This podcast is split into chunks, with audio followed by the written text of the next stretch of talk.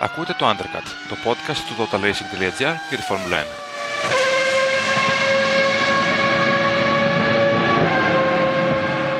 Χαίρετε! Καλώς ήρθατε στο special επεισόδιο του Undercut, την εκπομπή του Total Racing για τη Φόρμουλα 1. Στο special επεισόδιο θα αναλύσουμε μαζί με τον Χρήστο Κανάκη ε, το πρώτο μισό μιας πολύ εντυπωσιακής χρονιάς στο πρωτάθλημα της Φόρμουλα 1. Είμαι ο Δημήτρης Μπούρδα. Καλησπέρα, Χρήστο, τι κάνεις; Γεια σου Δημήτρη, χαίρετε σε όλους. Ελπίζω να είστε όλοι και όλες καλά, διότι η χώρα μας τις τελευταίες ημέρες ε, ταλαιπωρείται αρκετά. Ελπίζουμε να μην είχατε απώλειες όσοι μας ακούτε ε, και, να, και να κυλήσει ε, πιο ομαλά το υπόλοιπο του καλοκαιριού όσο μένει ο τελευταίος μήνας. Και φυσικά κουράγιο, δύναμη και θα βοηθήσουμε όσο μπορούμε ε, και εμείς από την πλευρά μας, ε, αυτούς που έχουν ε, ανάγκη και έχουν ζημιές, έχουν υποστεί καταστροφές, έχουν χάσει περιουσίες ε, από τις τραγικές πυρκαγιές που είχαμε τις προηγούμενες εβδομάδες. Ε, να πούμε ότι, ότι, ότι γράφουμε 10 Αυγούστου το επεισόδιο, μια ζεστή μέρα του Αυγούστου, γιατί θα ανέβει λογικά τη Δευτέρα, την επόμενη Δευτέρα από αυτή που γράφουμε, έτσι δεν είναι; Ναι, κλασικά όπως ε, κάθε άλλο ε, επεισόδιο του Undercut ε, μέχρι στιγμής στη χρονιά. Αυτό δεν λογίζεται ως το 12ο επεισόδιο, είναι το λεγόμενο special όπως το είπες και εσύ, special salsals. Ε, special. Που, ναι. και θα δούμε τώρα, θα σχολιάσουμε όσα έχουμε δει στην πολύ ενδιαφέρουσα φετινή χρονιά την οποία, για να ξεκινήσω από αυτό αν θες Δημήτρη, δεν την περίμενα και σε τόσο μεγάλο βαθμό ενδιαφέρουσα όσο προέκυψε. Ναι, ε, εγώ νομίζω ότι περιμέναμε να είναι πιο ανταγωνιστική η Red Bull. Ε, ειδικά μετά τις χειμερινές δοκιμές απέναντι στη Mercedes, περιμέναμε να είναι ίσως και πιο ανταγωνιστική από ό,τι έδειξε στους πρώτους αγώνες κιόλας. Ε, αλλά είδαμε σίγουρα μια πολύ εντυπωσιακή μάχη. Είχαμε πόσους ενδεχόμενου αγώνες που οι δύο μονομάχε του πρωταθλήματο ε, είχαν με, μεταξύ τους ε, ε, μονομαχίες μέσα στην πίστα, δηλαδή αγωνιστικές καθαρά μονομαχίες. Ε, στο Μπαχρέιν, στο, στην Ήμολα, στην Πορτογαλία, ε, στην Παρκελόνη. Είχαμε πάρα πολλές μάχες. Μέχρι το Μονακό, σε κάθε αγώνα είχαμε μάχη ανάμεσα στους τους δύο. Ε, δεν, δεν τελείωνε πάντα καλά, όπως ήταν στην Ήμολα, όπως ήταν κυρίως στο, στο Silverstone, αλλά νομίζω ότι ήταν, είναι μέχρι τώρα η πιο ανταγωνιστική χρονιά της υβριδικής εποχής. ίσως μαζί με αυτή του 2017, αν θες την, την άποψή μου. Ναι, ε, και είναι ενδιαφέρον να δούμε αν θα έχει την ίδια κατάληξη με το 2017 η χρονιά. Δηλαδή, αν ε, ο Χάμιλτον, ο οποίος ε, πήρε κεφάλι στη βαθμολογία ξανά μετά τον τελευταίο αγώνα στην Ουγγαρία, αν θα ξεμακρύνει πλέον και θα κατακτήσει τον 8ο του τίτλο ή θα έχουμε μάχη μέχρι σε σχάτων. Ή αν θα ξεμακρύνει ο Verstappen. Δεν ξέρω γιατί το δεν το έχει αποκλείσει αυτό το, το ενδεχόμενο, γιατί εγώ προς τα εκεί τίνω. Κοίταξε να δεις. Ε, με δεδομένο στους δύο τελευταίους αγώνες ε, και κυρίως στην Ουγγαρία, βέβαια στην Ουγγαρία είχαμε και το σημάδι της πρώτης τροφή όπου επηρέασε τον αγώνα του Verstappen, φαίνεται ότι ο Χάμιλτον και οι Mercedes έχουν επανέλθει, ε, έχουν επανέλθει και έχουν βρει τα πατήματά τους, τα οποία φάνηκε να χάνουν από το Μονακό μέχρι και την Αυστρία, μέχρι και τον δεύτερο αγώνα στην Αυστρία, το Grand Prix Styrias. Uh, είδαμε μια περί... Ήταν μια περίοδος εκείνη για τη Mercedes όπου φάνηκε, φάνηκε, φάνηκαν τόσο οι οδηγοί της όσο και η ομάδα η ίδια να έχουν αποπροσανατολιστεί πλήρως. Και uh, αυτό ήταν ε, πρωτόγνωρο στα 7 χρόνια, 7 χρόνια της υβριδικής εποχής από το 2014 και μετά. Uh, ακόμα και το 17 που ανέφερες πριν Δημήτρη ναι, μεν η μάχη με τη Ferrari ήταν πολύ κλειστή, ε, ειδικά στο πρώτο μισό του πρωταθλήματος. Όμως, όταν έπρεπε, η Mercedes όχι μόνο δεν φάνηκε να ε, προβληματίζεται, αλλά κάλπασε προς τον τίτλο και εκμεταλλεύτηκε το, παρα, και το, κάθε, το παραμικρό λάθος ε, της Ferrari και των οδηγών της τότε, και του Φέτελ και του Ράικονεν το 2017. Όντως, και νομίζω ότι το γεγονός ότι εγώ πιστεύω ότι ο Verstappen ήταν καλύτερος από τον Χάμιλτον ε, στο πρώτο μισό της χρονιάς οδηγικά. Δηλαδή ήταν πιο ε, γρήγορος, πιο σταθερός. Η Red Bull ήταν ίσως καλύτερο μονοθέσιο σε πολλές από τις πίστες στις οποίες πήγε το πρωτάθλημα τη Φόρμουλα 1. Όμως, ο Χάμιλτον ε, και οι Mercedes κατά επέκταση έδειξαν ότι έχουν μια πολύ μεγαλύτερη εμπειρία σε μάχες πρωταθλήματος. Ε, ήταν και πιο τυχεροί γιατί είδαμε και στο Silverstone που ακούμπησαν οι δύο οδηγοί, μόνο ο Verstappen είχε ε, επιπτώσεις από το, από το συμβάν. Στην Ουγγαρία ε, έπεσαν ε, δύο μονοθέσει επάνω στη Red Bull και όχι πάνω στο Hamilton για μερικά μέτρα. Ε, γενικά, ε, η τύχη έχει ευνοήσει λίγο παραπάνω το Χάμιλτον. Όχι ότι δεν έχει κάνει εντυπωσιακέ εμφανίσεις. Για μένα και το Σίλβερστον ε, και η Ουγγαρία είναι πολύ καλά παραδείγματα του. Ακόμα και όταν κάποια πράγματα πάνε στραβά, ο Χάμιλτον έχει τη δυνατότητα να τα φέρει προς το μέρος του με πολύ καλή οδήγηση.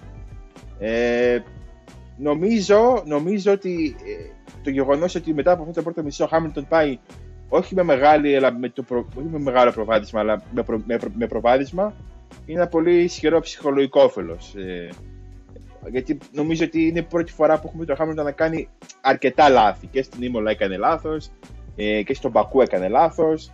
Ε, και τη Mercedes να κάνει λάθη επίσης. Έχουμε δει φέτος ε, αρκετά όταν πιέζεται η γερμανική ομάδα πολλές φορές έχει δείξει ότι ε, μπορεί να υποπέσει κάποιο λάθος είτε σε pit stop είτε σε στρατηγική ε, είτε σε οτιδήποτε. Και νομίζω ότι έχουν το, το προβάδισμα χωρίς να, να, το περιμένουν αυτές. Δηλαδή, ε, δεν πιστεύω ότι πήγανε στη Βρετανία μετά από τις ε, τρεις συνεχόμενες νίκες που έτυχε ο Verstappen, ε, έχοντας στο νου τους ότι θα βγουν από την Ουγγαρία με το προβάδισμα και σε οδικούς και σε κατασκευαστές. Αλλά έτσι είναι. Τι να κάνουμε.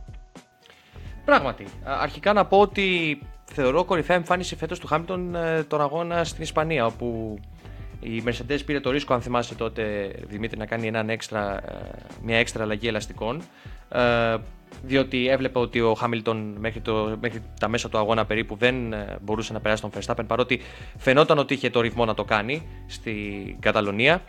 Όμως ε, ο τρόπος με τον οποίο οδήγησε και επανήλθε και κατάφερε να περάσει βέβαια και τον Verstappen ήταν ε, πραγματικά εντυπωσιακός. Ε, εγώ αυτή λογίζω ως κορυφαία του εμφάνιση φέτος του, του Χάμιλτον. Ε, βέβαια, ε, να τονίσουμε ότι κάτι ανάλογο, κάποια ανάλογη στρατηγική έτσι, κίνηση έκανε και η Red Bull στη Γαλλία με τον Verstappen, όπου και εκεί πέρα βγήκε, τους βγήκε αντίστοιχα και μπόρεσε ο Verstappen στους τελευταίους γύρους να περάσει το Χάμιλτον.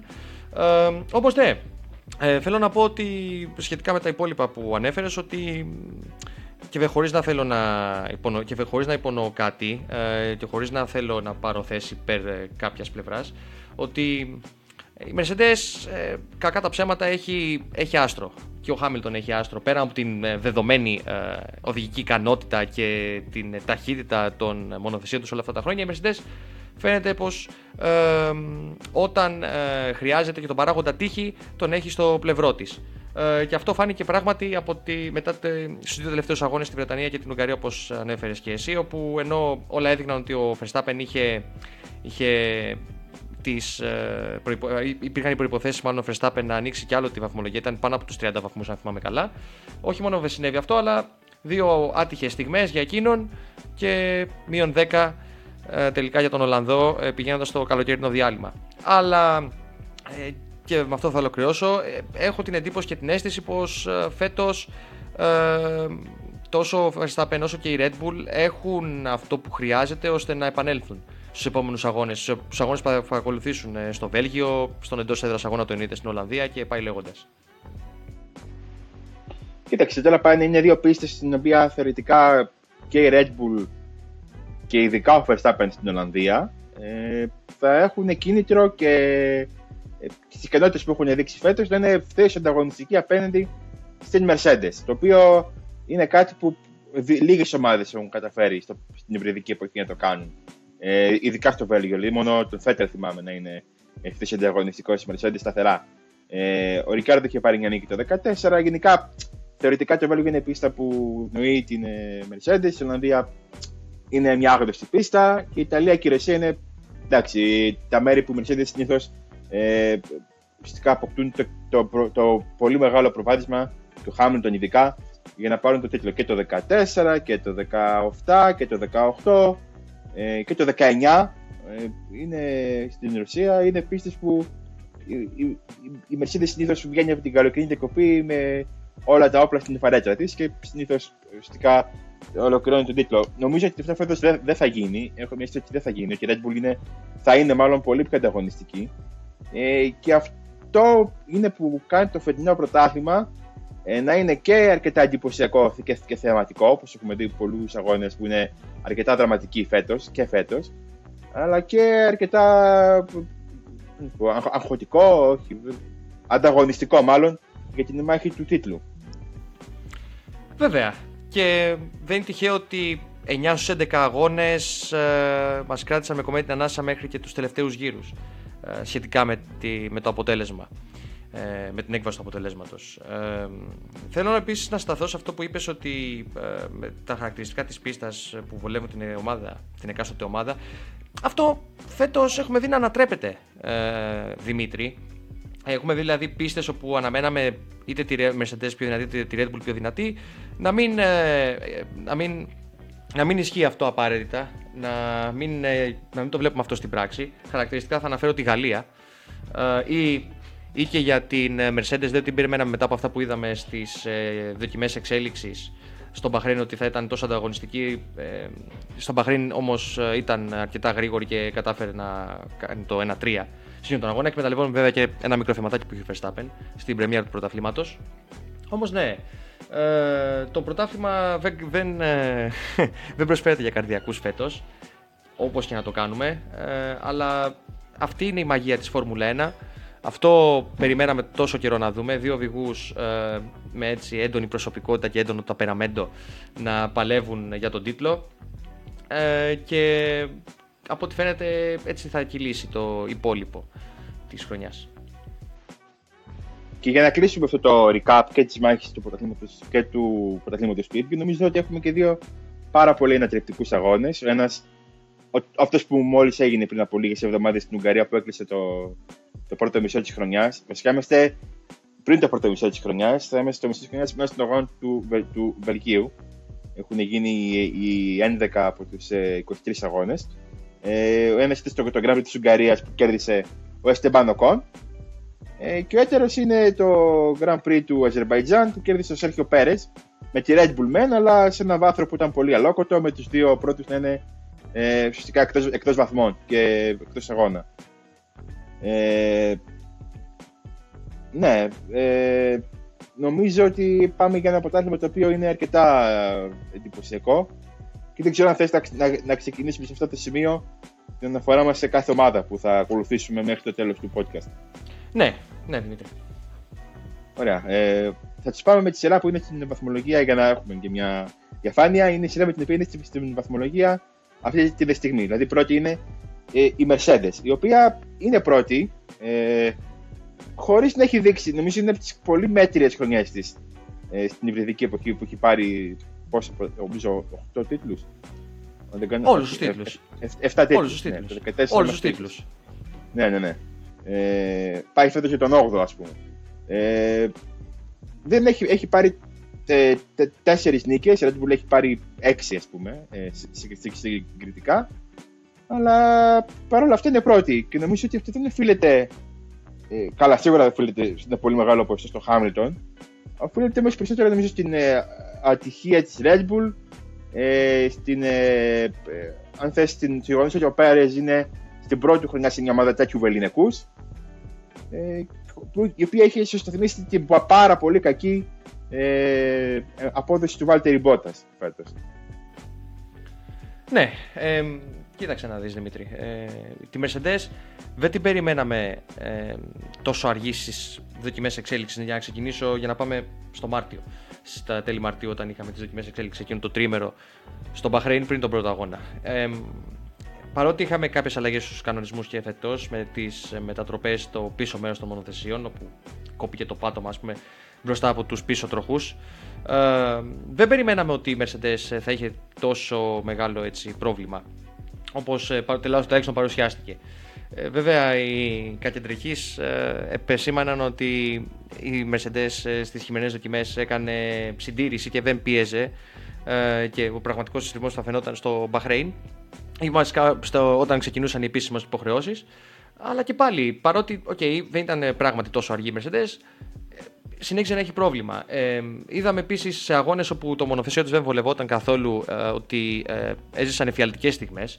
Ε, Μονακό και Μπακού είναι οι χαρακτηριστικές περιπτώσεις, τα δύο σιρκούι πόλης. Βέβαια τον Μπακού με τελείως διαφορετικά χαρακτηριστικά από το Μονακό.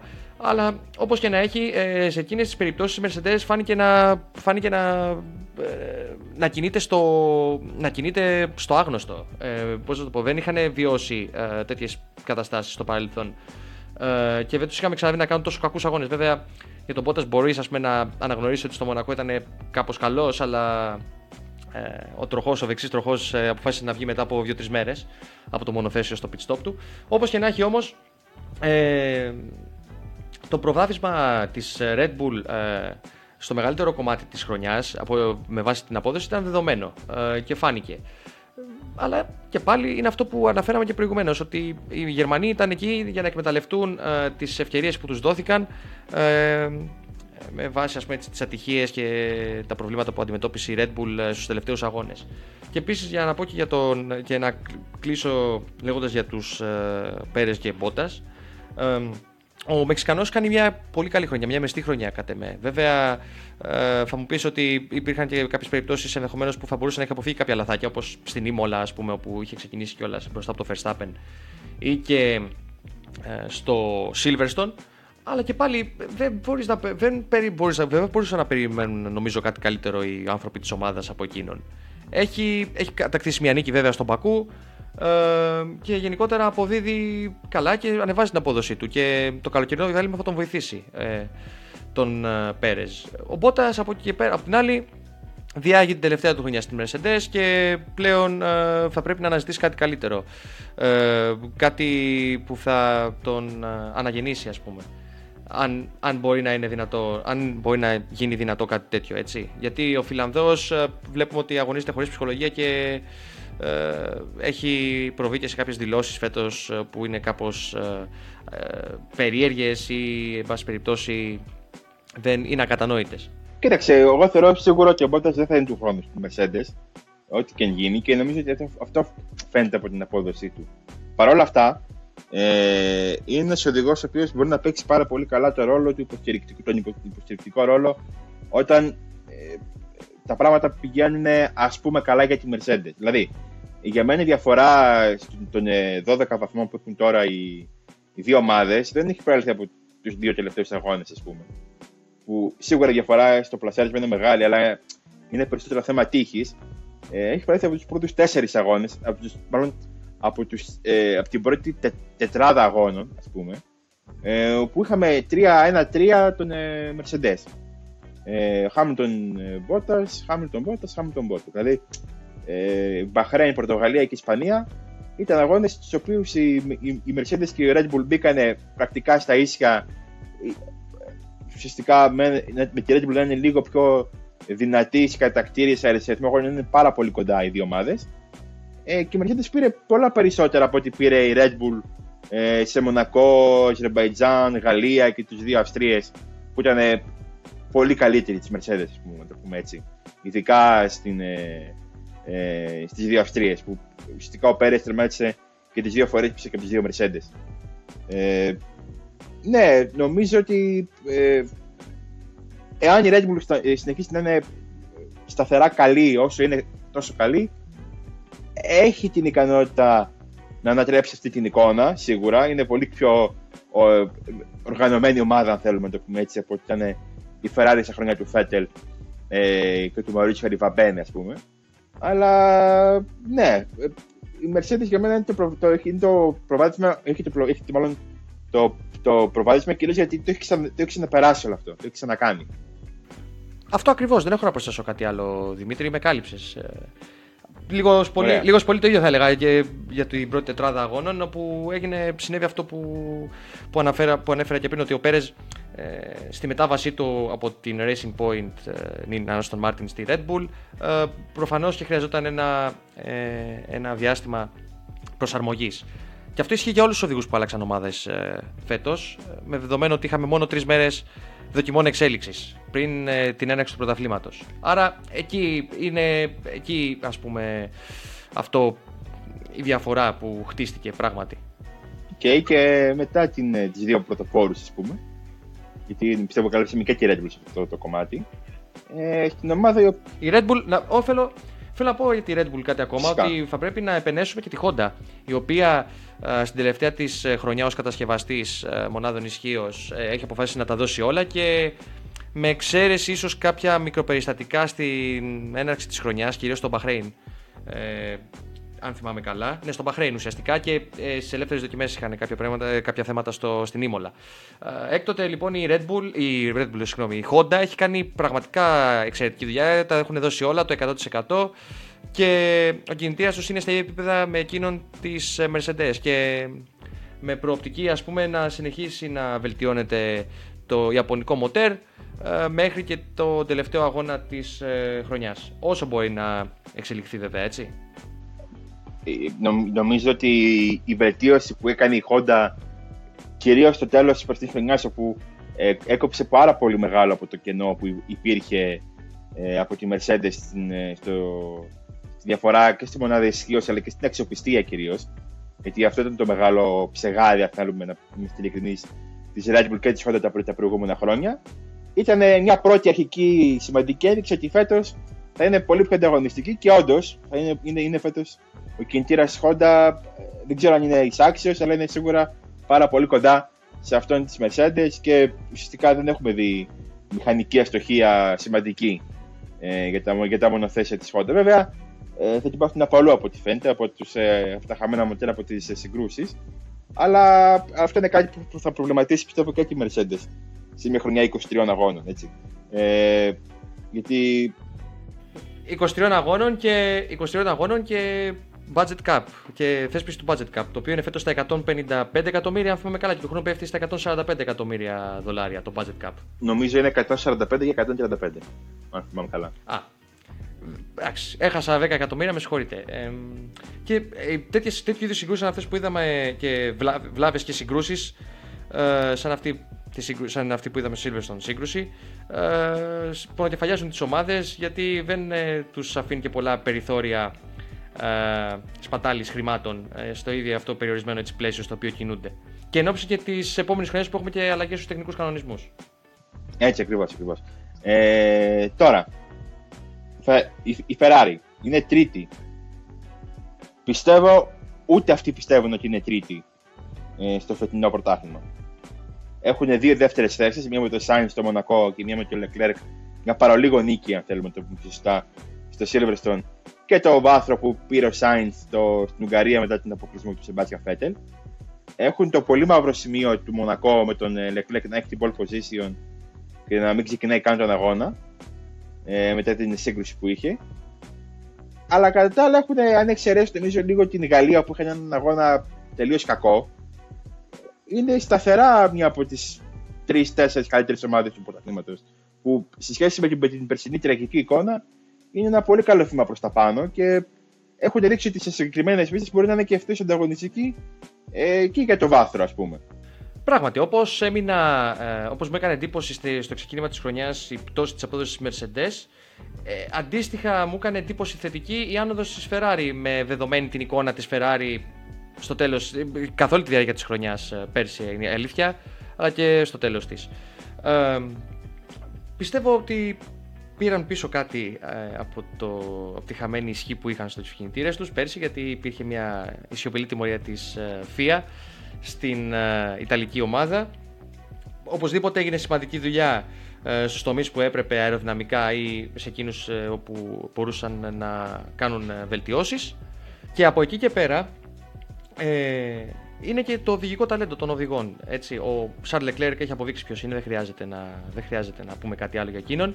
Όμως ο Κάρλος Σάινθ είναι η ευχάριστη έκπληξη του φετινού πρωταθλήματος. Ε, αργά, σταδιακά, όχι αργά, μάλλον σταδιακά βρήκε τα πατήματά του. Ε, ήταν από τους οδηγούς, μάλλον ήταν ο οδηγός ο οποίος ε, προσαρμόστηκε πιο γρήγορα στη νέα του ομάδα από εκείνους που άλλαξαν ε, στρατόπεδα ε, ανάμεσα στις δύο χρονιές σε σχέση με πέρσι. Και είναι ευθέως ανταγωνιστικός και προς τον Leclerc. Και αυτό είναι μια σημαντική έκπληξη και θα πρέπει να επισημανθεί. Και τους περιμένουμε πολύ δυνατούς και στο δεύτερο μισό της χρονιάς, όπου ε, σύμφωνα με τις ειδήσεις των τελευταίων ημερών, αυτές τις λίγες ειδήσεις που υπάρχουν στο καλοκαιρινό διάλειμμα, θα έχουν ε, εξ ολοκλήρου νέα μονάδα ισχύως ε, για, για τους αναπομείναντε αγώνες του πρωταθλήματος αλλά θα είναι spec του 2021, δηλαδή δεν θα είναι μέχρι τώρα η Ferrari αγωνιζόταν ε, με μια παραλαγ, παραλλαγμένη μορφή ε, του, της μονάδας ισχύως του 2020, προφανώς βελτιωμένη, αλλά τώρα ε, θα τοποθετηθούν στη μονοθέσια της ε, Ιταλικής ομάδας, καινούρια μοτέρ και θα έχει ενδιαφέρον αυτό να το δούμε πώς θα μετουσιωθεί ε, σε πίστες, όπου, σε πίστες που ακολουθούν ε, όπου ε, η δύναμη του κινητήρα παίζει πολύ σημαντικό ρόλο. Ε, σε όλες. Σε... Και στο Βέλγιο και στην Ολλανδία και στην Ιταλία και στη Ρωσία και στην Τουρκία και στην Ιαπωνία και στη ΣΥΠΑ και στο Μεξικό ο κινητήρα είναι το παν.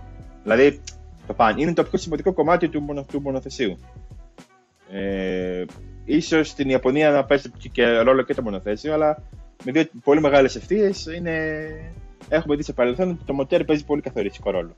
Να δούμε αν θα γίνει ο αγώνας στην Ιαπωνία. Εντάξει, παίζεται ακόμα. Παρότι οι Ολυμπιακοί αγώνες νομίζω ε, ολοκληρώθηκαν χωρίς ιδιαίτερα προβλήματα, είναι ένα ερωτηματικό το, το μέλλον του Ιαπωνικού Grand Prix, το οποίο έρχεται στα μέσα του Οκτώβρη. Και θα δούμε αν θα επισκεφθεί η Φόρμουλα 1 την Σουζούκα ή και την ε, Βραζιλία. Νομίζω αυτοί οι δύο αγώνες είναι που μέχρι στιγμής είναι πιο αμφίβολοι για το αν θα διεξαχθούν ή όχι. Και έχουμε κι άλλο ένα, θα έχουμε κι άλλο ένα συμπληρωματικό αγώνα στο Austin, έτσι, που είναι το κενό που, έχουν, που έχει αφήσει ε, η, που έχει, υπάρχει ένα κενό στο, στο, στο, στο καλεντάρι που άφησε η Σιγκαπούρη που δεν έχει ακόμα ε, αντικατασταθεί. Θα αντικατασταθεί λογικά από έναν ακόμα αγώνα ε, στη ΣΥΠΑ, στο Austin. Ε, ξεφύγαμε, ξεφύγαμε. Λέγαμε για τη Ferrari όμως. Να ξαναγυρίσουμε στη Ferrari. Λοιπόν, για τη Ferrari. Ε, μου έχει κάνει πάρα πολύ καλή εντύπωση ο Sainz. Παρ' όλα αυτά, ο Leclerc φέτος είναι ένας από τους καλύτερους, 4-5 καλύτερους οδηγούς του grid. Ε, και είναι πολύ άσχημο το ότι στους αγώνες που ε, εγκατέλειψε, γιατί είναι σταθερά ταχύτερο από το Sainz, στους αγώνες που δεν τερμάτισε, μάλλον το πω και σωστά, ε, ο Sainz πήρε βάθρο και είναι πίσω του. Είναι, βασικά πίσω του. Είναι είναι τρεις είναι, όχι, είναι τρεις βαθμούς μπροστά. Όχι, ναι. Ισόβαθμοι.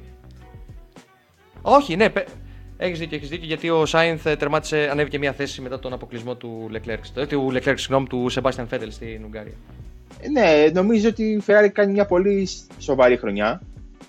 Ε, έχουμε καιρό να τη δούμε να κάνει σοβαρή χρονιά. Νομίζω το 2017 ήταν η τελευταία της σοβαρή χρονιά. Δηλαδή, ε, χρονιά που ε, δεν υπήρχε καμία παραφιλολογία γύρω από το τι γίνεται στην ομάδα. Το 18 ε, μετά από ένα σημείο και μετά ουσιαστικά είχαμε μια εσωτερική μάχη στην ε, σκουντερία ανάμεσα στους ε, ανθρώπους της ομάδας και νομίζω ότι ε, άμα δουλέψει καλά το νέο μοτέρ θα είναι πολύ πιο διαγωνιστική ε, προς το τέλος της χρονιάς, αν το πούμε πιο σωστά. Ε, τώρα, για, για του χρόνου με νέους κανονισμούς, εντάξει, είναι μια άλλη κουβέντα, αλλά σίγουρα είναι ένα βήμα προς τα, ε, προς τα εμπρός και δεν είναι η μόνη, η, η μόνη ομάδα που έχει κάνει αυτό το βήμα. Έχει μεγάλο ενδιαφέρον να δούμε τι θα γίνει του χρόνου ε, με την περίπτωση της Ferrari. Ε, ειδικά από τη στιγμή που μέσω του στόματος του Ματέο Μπινότο έχει επισημανθεί από, από το Φεβρουάριο ουσιαστικά ότι εξελίσσεται το μονοθέσιο του 2022. Ε, μένει να δούμε αν ε, η αναδιοργάνωση που έγινε και στο εσωτερικό της ομάδας πέρσι ε, θα λειτουργήσει θετικά σε αυτές τις μεγάλες αλλαγές που επίκειται. Θέλω να πω και κάτι για το Leclerc ότι και νομίζω το ανέφερες και εσύ αλλά εν πάση περιπτώσει πάντα θα υπάρχει σαν μαύρο σύννεφο αυτό που το λάθος του στις κατακτήρες δοκιμές στο Μονακό γιατί λάθος του ήταν Λάθος, το τι έγινε την Κυριακή και δεν εκείνη στο αγώνα είναι άλλη, άλλη περίπτωση, δεν έχει να κάνει με εκείνον. Αλλά ναι, ήταν η καταλληλότερη και ίσως και μοναδική ευκαιρία φέτος της Ferrari ε, για ε, μια καθαρή νίκη. Γιατί στο Silverstone, ε, αν κέρδιζε ο Leclerc, που έφτασε δύο γύρους μακριά από αυτό, θα ήταν ε, λόγω συγκυριών, ξεκάθαρα. Εντάξει. Εγώ για τη Ferrari δεν έχω πολύ σπουδαία αισθήματα, να σου πω την αλήθεια. Αλλά σίγουρα δεν είναι κάτι το οποίο δεν θα με χαροποιήσει. Τζανέτο, ο Τζανέτος θα, θα έχει ενδιαφέρον ο, ο φίλος μας ο Και νομίζω ότι φέτος ήταν μια χρονιά. Να μας να μας έλεγε τη γνώμη, τη γνώμη του για αυτό που απάντησε, ότι δεν είσαι και μεγάλος φαν της Ferrari. Ε, ok. okay. Είμαι μεγάλος φαν της επόμενης ομάδας όμως, της McLaren. Ε, γι' αυτό το λέω, γι' αυτό, το, γι αυτό έκανα αυτή τη δήλωση. Ε, η οποία έχει ίσως τον πιο σταθερά καλό οδηγό του φετινού πρωταθλήματος φέτος. Ε, ο Λάντο Νόρις μέχρι την Ουγγαρία, ε, όπου, όπου εγκατέλειψε, δηλαδή δεν ήταν ότι τερμάτισε πίσω, δεν έχει πέσει ποτέ σε κανένα αγώνα κάτω από την έκτη θέση. Και μάλιστα έχει τερματίσει την έκτη θέση σε έναν αγώνα, ε, όπου τερμάτισαν, εντάξει, έχασε μια θέση από τον Leclerc που ήταν τέταρτος, αλλά είναι τέταρτος, τρίτος, πέμπτος, έκτος, τρίτος, πέμπτος, πέμπτος, πέμπτος, τρίτος και τέταρτος πριν την Ουγγαρία. Το οποίο. Εντάξει, εγώ δεν έχω κάτι παραπάνω να πω.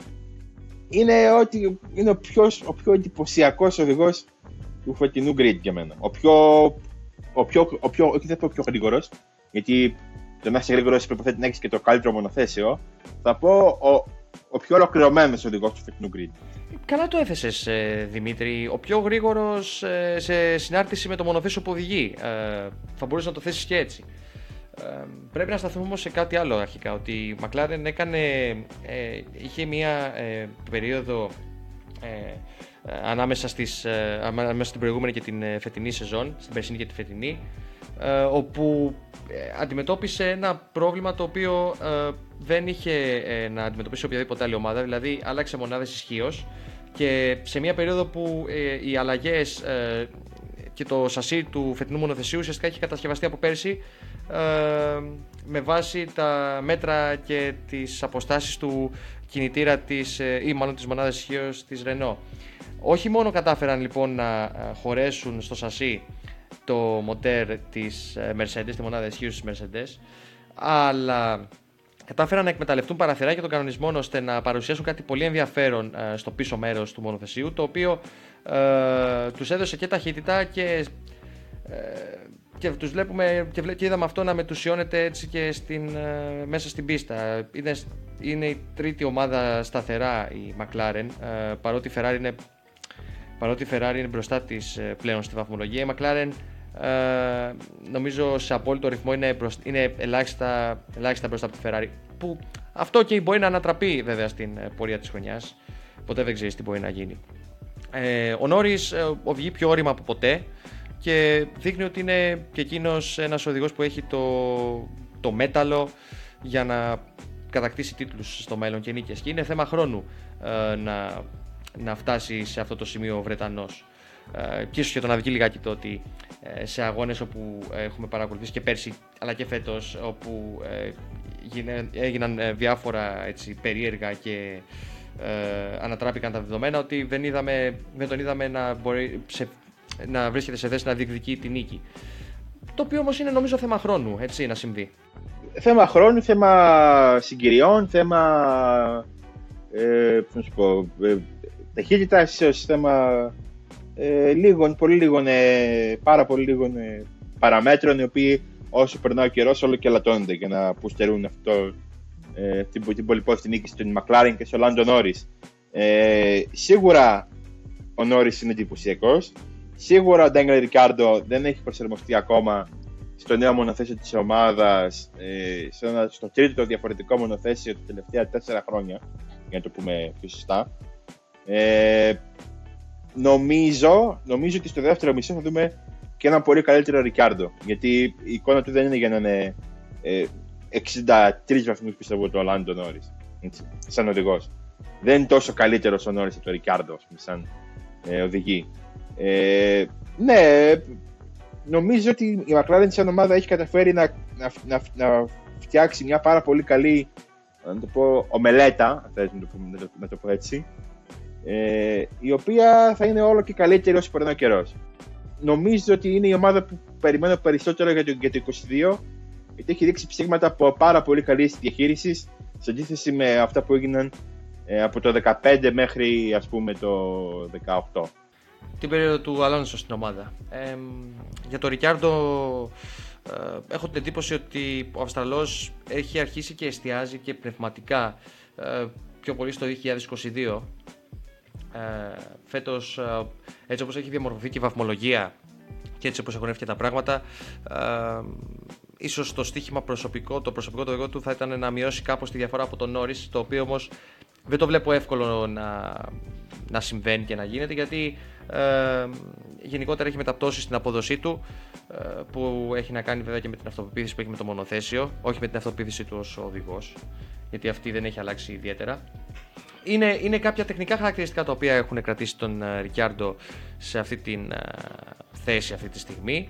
Ε, θα δούμε, θα δούμε. Δεν, δεν, δεν, μπορώ να ξέρω τώρα τι. Δεν μπορώ να υποθέσω ε, πώς θα, πώς θα, ακολουθήσει, πώς θα ακολουθήσουν τα πράγματα για εκείνον. Ε, από εκεί πέρα για το 22 που είπες και εσύ Δημήτρη, ε, έχουμε βρει τους υπεύθυνους ομάδες του Αντρέα Σάιντλ και τον Ζακ Μπράουν να κρατάνε χαμηλά την μπάλα ε, στις δηλώσεις τους. Παρότι ε, θεωρητικά η McLaren είναι από τις ομάδες η οποία του χρόνου ε, με δεδομένο ότι και η Mercedes ε, ε, δεν θα δεν θα είναι ουσιαστικά πλέον η εργοσιακή ομάδα, θα, θα αγωνίζεται επί ίσης όρης και, και θα μπορεί να κατακτήσει ε, νίκες ξανά μετά από τόσα χρόνια. Και είναι μια τεράστια ευκαιρία για εκείνους. Και συμπληρώνεται κιόλας, νομίζω, θα, θα έχουν συμπληρωθεί, αν δεν κατακτήσει βέβαια και η φέτος η McLaren, θα έχουν συμπληρωθεί και 10 χρόνια από την τελευταία της νίκη του χρόνου. Επομένως, ε, αν, κερδίσει, αν κάνει νίκες, θα είναι κάπως έτσι επαιτειακές. Το σπάσιμο των πέτρινων χρόνων και τέτοια πράγματα. Yeah, ε, εντάξει, θα είναι σίγουρα σημαντικό επίτευγμα. Για μια ομάδα που πριν από λίγα χρόνια ήταν. Όχι λίγα, το πριν από τρία χρόνια ήταν. Ε, αγωνιζόταν να, να, να περάσει το Q1 και πλέον είναι μεγάλη αποτυχία άμα ένας οδηγός της μείνει εκτός από το Q2. Δηλαδή.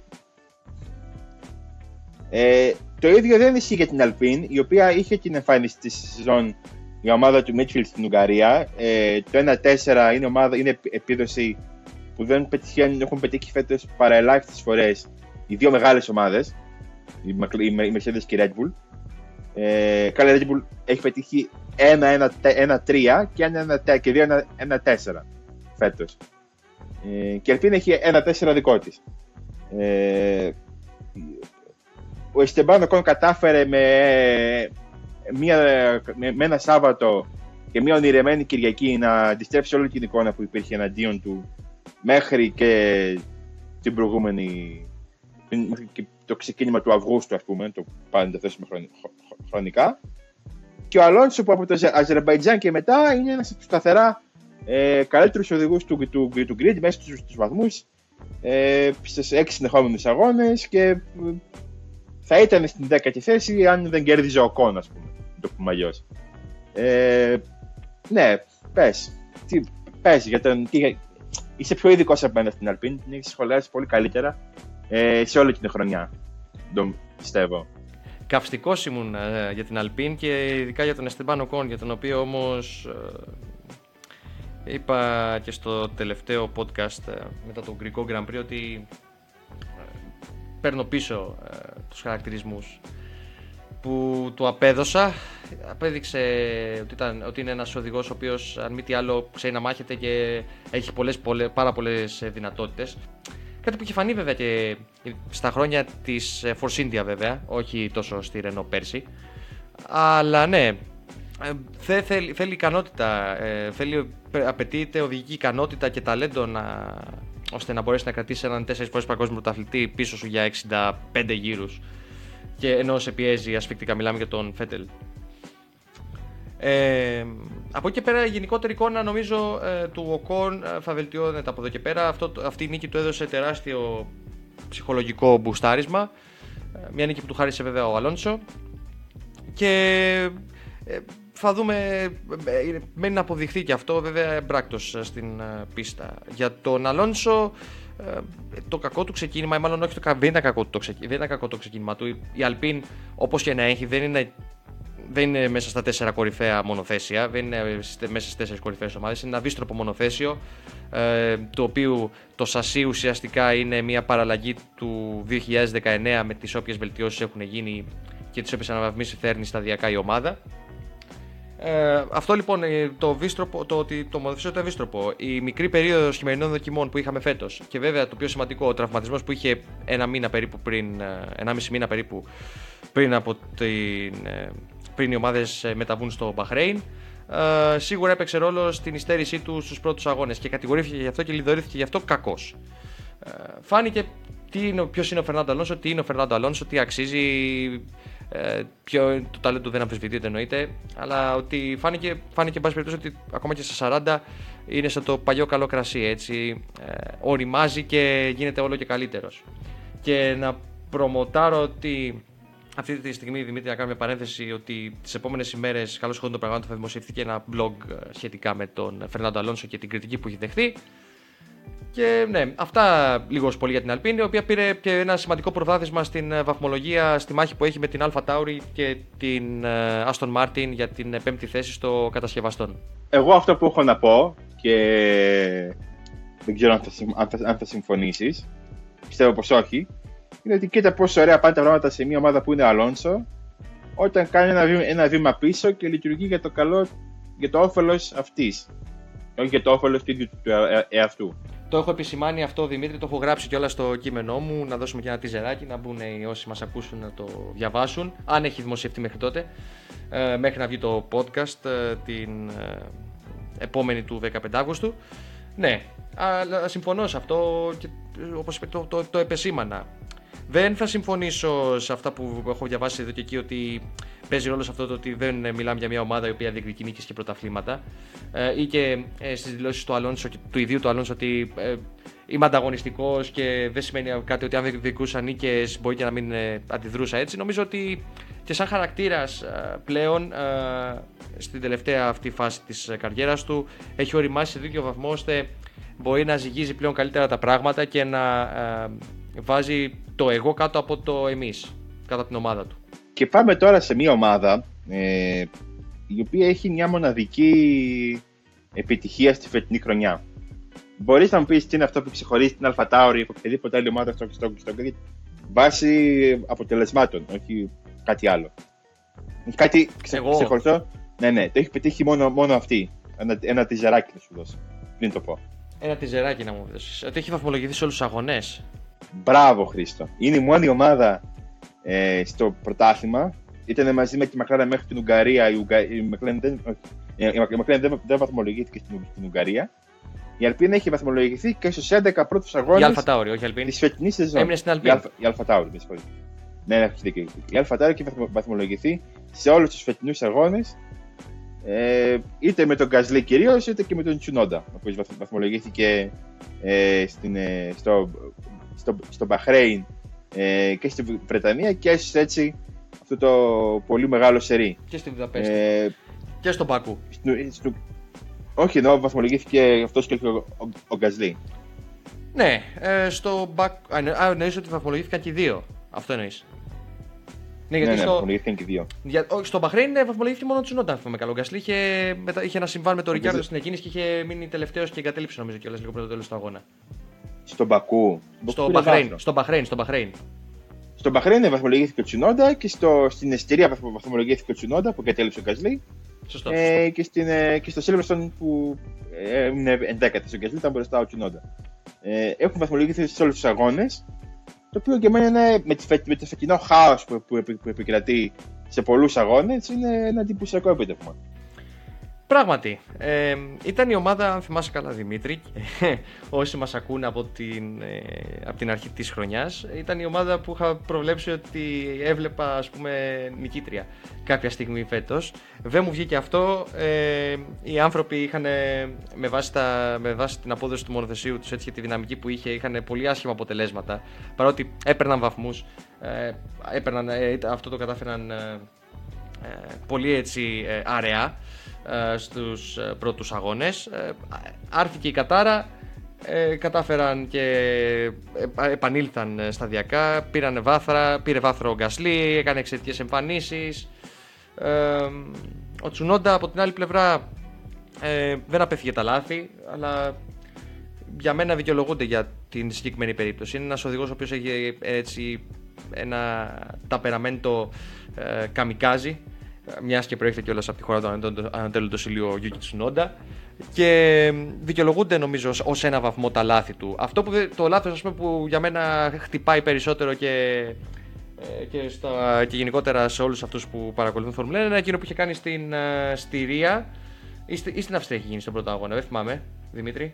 Στον πρώτο ή στο δεύτερο αγώνα στην Αυστρία ήταν; Η Στηρία ήταν ο πρώτος αγώνας, η Ευθέα ήταν ο δεύτερος. Στην Αυστρία τότε, στο δεύτερο αγώνα, όπου, είχε πατή, όπου πάτησε δύο φορές την άσπρη γραμμή στην είσοδο του pit lane. Αυτό ήταν εντάξει, ήταν λίγο. χτύπησε κάπως ε, ως λάθος. Αλλά ναι, εντάξει. Ε, Ο Τσουνόντα θα ορι- οριμάζει γιατί τον έχουν πάρει και από κοντά οι άνθρωποι της ομάδας και έχουν αναλάβει να του δείξουν τον δρόμο, ας πούμε, ή να τον, να τον βάλουν έτσι σε μια γραμμή ε, ώστε με, και να κουλαντρήσει κάπως ε, τις αδυναμίες του και, τις υπερβολέ, και την υπερβολική του συμπεριφορά σε αρκετές περιπτώσεις. Κοίτα, για έναν rookie, και... βασικά είναι ο καλύτερος rookie φέτος, όχι όπως αυτό λέει φορά, γιατί έχουμε τρεις rookie. Έτσι. Ε, και άλλη είναι στη Χάς. Ε, είναι αρκετά καλό. Δηλαδή, δεν είναι κακός. Κάνει λάθη. Κάνει λάθη σίγουρα. Είναι αρκετά βιαστικός, είναι αρκετά απαιτητικός, είναι αρκετά επιθετικός. Ε, πάει να δημιουργήσει καταστάσεις εκεί που δεν πρέπει, ειδικά στην, στην αρχή του πρωταθλήματος και ειδικά στην Ήμολα που πήγε να περάσει το Lewis Hamilton στην ε, επανεκκίνηση. Ε, και νομίζω ότι έχουμε πολλά να δούμε ακόμα από τον ε, Ιάπωνα. Και ε, ήταν πολύ καλή απόδειξη το τι έκανε στο, στην, στην, στην Ουγγαρία που εκμεταλλεύτηκε το χάος της κίνηση και τερμάτισε έκτο χωρίς να προβληματιστεί ιδιαίτερα. Δηλαδή έναν πολύ ήσυχο αγώνα. Έκανε και, ένα, ε, έκανε και ένα λαθάκι και στην Ουγγαρία. Έχει ένα, ένα spin ε, το οποίο πέρασε απαρατήρητο βέβαια γιατί καταφέρεται το διόρθωσε ο Τσουνό, δεν, είχε, δεν υπήρχαν δράματα περαιτέρω. Αλλά ναι, ναι, ήταν ο καλύτερος του αγώνας ίσως στην Ουγγαρία. Και, και, στον, Πακού, και στον Πακού ήταν καλός. Έχει, δύο, έχει δύο αγώνες νομίζω που ήταν αρκετά καλός ο Τσουνόντα. Ναι, ναι, ναι. Και στον Μπαχρέν ήταν καλός. Είχε, είχε μείνει πίσω. Ναι, ναι, ναι, βεβαίως. Βεβαίως, βεβαίως. Όχι, ε... έχει, αδιαφεσβήτητα έχει πολύ μεγάλο ταλέντο. Ε, έχει και κάποιους ε, περιορισμούς ε, στο πώς αντιμετωπίζεται από το κοινό τη Φόρμουλα 1 λόγω καταγωγής. Στου Ασιάτες γενικά στη Φόρμουλα 1 τους αντιμετωπίζουν λίγο ως πιο ε, πα, παρέτερους, σαν πιο ε, αν θες πιο aggressive, πιο επιθετικούς από ό,τι είναι. Ε, Βρέσει Δημήτρη, δεν ξέρεις τώρα, ούτως ή άλλως πρέπει να βρούμε κάποιον εφόσον, ε, κάποιοι, εφόσον κάποιοι άλλοι οδηγοί δεν δίνουν δικαιώματα. Πρέπει να βρούμε κάποιον να σχολιάσουμε ας πούμε, και να κάνουμε πλάκα ότι πρόκειται για καμικάζι και τέτοια τώρα μεταξύ Ναι, και. Ακούμε, παρότι δεν, δεν το παίζω έμπειρο στο κουρμπέτ και αυτά, παρακολουθούμε χρόνια, τόσα χρόνια Φόρμουλα 1, διαβάζουμε, ακούμε και όλα αυτά. Εντάξει, τώρα είναι πάγια τακτική κάποιον να παρουσιάσουν ας πούμε, κάποιον οδηγό ε, ως αδύναμο και να χαριεντίζονται και να γελάνε με αυτό. Που, okay, το, που τελευταία κιόλας έχουν σταματήσει να μιλάνε γιατί ο Τσουνόντα κάνει καλές εμφανίσεις. ε, ναι, ok, okay, ναι. Το ακούω. Ε, τώρα, Aston Martin. Η ομάδα που πιστεύω ότι ε, αν μπορούσε θα έκανε έφεση κάθε εβδομάδα. Γιατί κάτι θα της έβρισκαν εγώ να δείξει ότι έχει κάνει παράτυπο κάθε εβδομάδα. Χωρίς να λέω ότι είναι παράτυπη ομάδα ότι κάνει ζαβολιές, ας πούμε, ή ε, τρέχει εκτός νόμων. Ε, κάθε χρόνο κάτι γίνεται. Ε, για πέρσι μάλλον λες περισσότερο. Στο, στην περσινή χρονιά αναφέρεσαι περισσότερο.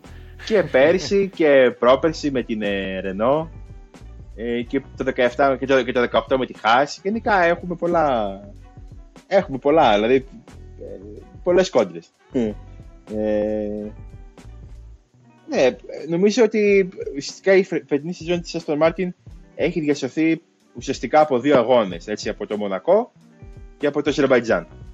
Ε, με το βάθρο του Φέτελ και το Μονακό με, τον, ε, με την διπλή βαθμολόγηση και τον πολύ καλό αγώνα και του Φέτελ και τους, και, και τους Στρόλ. Κατά τα άλλα, λίγα πράγματα. Είναι η απογοήτευση της χρονιάς μέχρι τώρα η Aston Martin ε, με βάση τα δεδομένα που είχαμε πριν την έναρξη της ε, χρονιάς. Η ομάδα άλλαξε όνομα, ε, βάφηκε με αυτό το εντυπωσιακό έτσι σκούρο πράσινο χρώμα. Ε, ο, Lance, ο Lawrence Stroll ε, πλέον, έχει, ε, πλέον έχει μπει σε διαδικασία να επενδύσει χρήματα. Ε, υπάρχει ανακατανομή των όρων στο εσωτερικό της ομάδας. Έχει προσληφθεί, έχει προσληφθεί κόσμος έμπειρος και ακόμα και στον πρωταθλητισμό. Έχουμε δει στελέχη της Red Bull, ας πούμε, από το αεροδυναμικό κομμάτι της Red Bull να μεταγράφονται στην Aston Martin σε κινήσεις βέβαια που, προσβλέπουν, που αφορούν την, ε, τις επόμενες χρονιές. Όμως φέτος η αλήθεια είναι ότι δεν τους περίμενα τόσο πίσω. Ε, ο Φέτελ οπωσδήποτε χρειάζεται χρόνο για να ε, προσαρμοστεί. Ε, ειδικά στην πρώτη τετράδα αγώνων δεν ήταν καλός, όμως από το Μονακό και έπειτα ε, αρχίζει και θυμίζει τον παλιό καλό Φέτελ με αποκορύφωμα τον Μπακού όπου ακόμα και αν δεν ε, συνέβαιναν όσα έγιναν με τους Χάμιλτον και Verstappen και τις ατυχίες που αντιμετώπισαν ε, θα ήταν ε, στο βάθρο νομίζω ο Φέτελ.